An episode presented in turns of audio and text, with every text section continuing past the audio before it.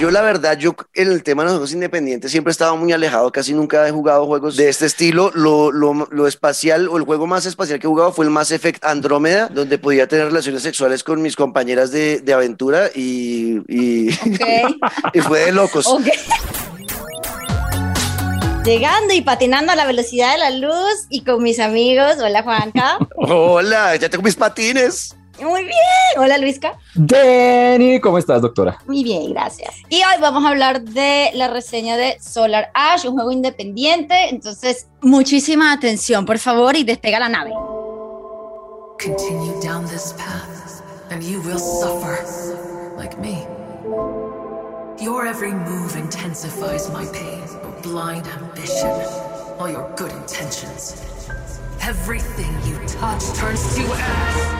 Bueno amigos, eh, Solar Ash era un juego que yo estaba esperando, creo que era desde la primavera del 2021, cuando vimos eh, eh, la- los anuncios de Square Enix, que salió ahí, fue como, ¡Ah! me encantan todos los colores pasteles, juego independiente, tal, todo esto grita Daniela. sí, Y lo compré. ok. Y ¿A ustedes les gustan los juegos con temática espacial? ¿Mucho? Es- a mí sí, mucho, pero, pero sí, yo, yo la verdad, yo en el tema de los juegos independientes siempre he estado muy alejado, casi nunca he jugado juegos de este estilo. Lo, lo, lo espacial o el juego más espacial que he jugado fue el Mass Effect Andrómeda, donde podía tener relaciones sexuales con mis compañeras de, de aventura y, y, Ok. y fue de locos. ok.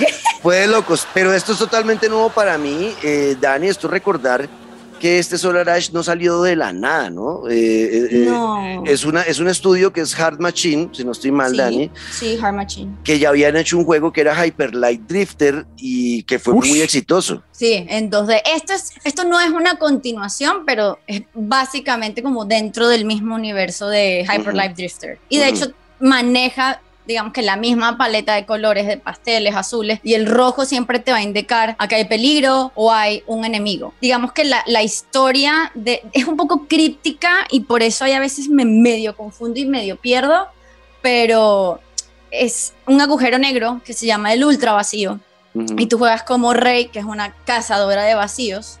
Y el juego inicia cuando Oh. tú te lanzas al horizonte de eventos del agujero negro porque va a ir a tragarse el planeta de donde viven los, estos, estos cazavacíos.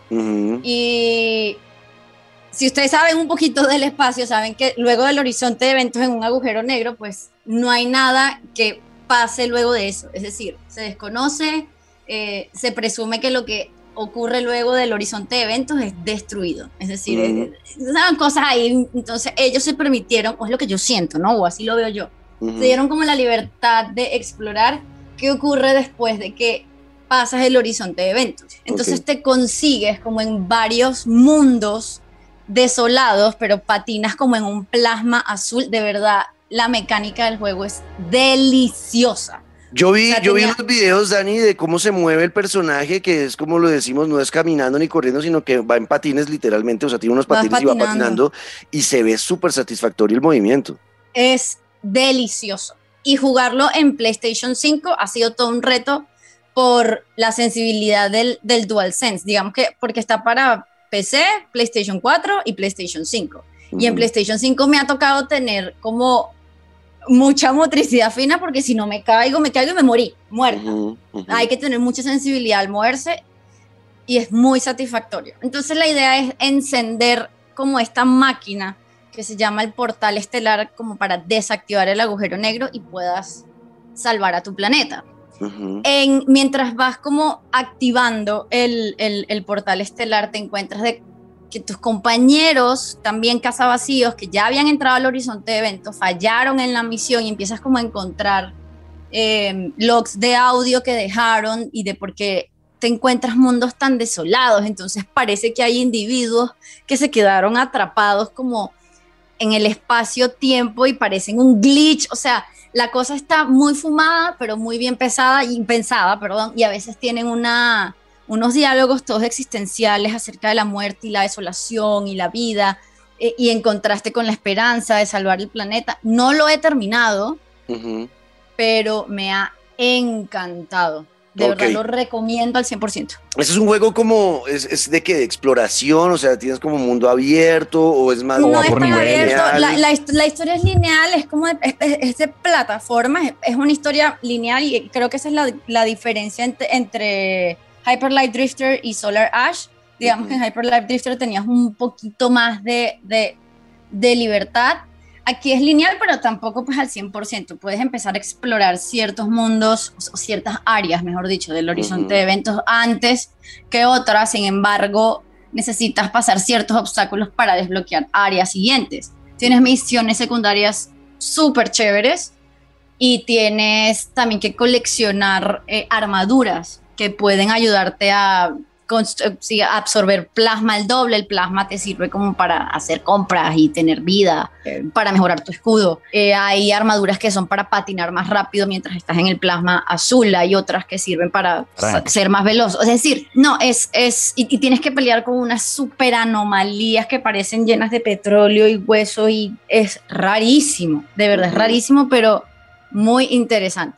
Ok, es un juego de plataformas y uno va como peleando con, con minions, con, con muñequitos. Va, va uno cascándole a, a bichitos o no. Algunos muñequitos, pero tienes que activar, para poder activar ciertas eh, como módulos del portal estelar, tienes que vencer a anomalías gigantes y cuando subes a una anomalía gigante, te toca ser la persona más veloz del universo porque es una cosa como con tiempo y tienes que saltar, patinar, engancharte. Es un juego de cámaras demasiado violento, tienes que ser muy veloz, tienes que pensar muy rápido.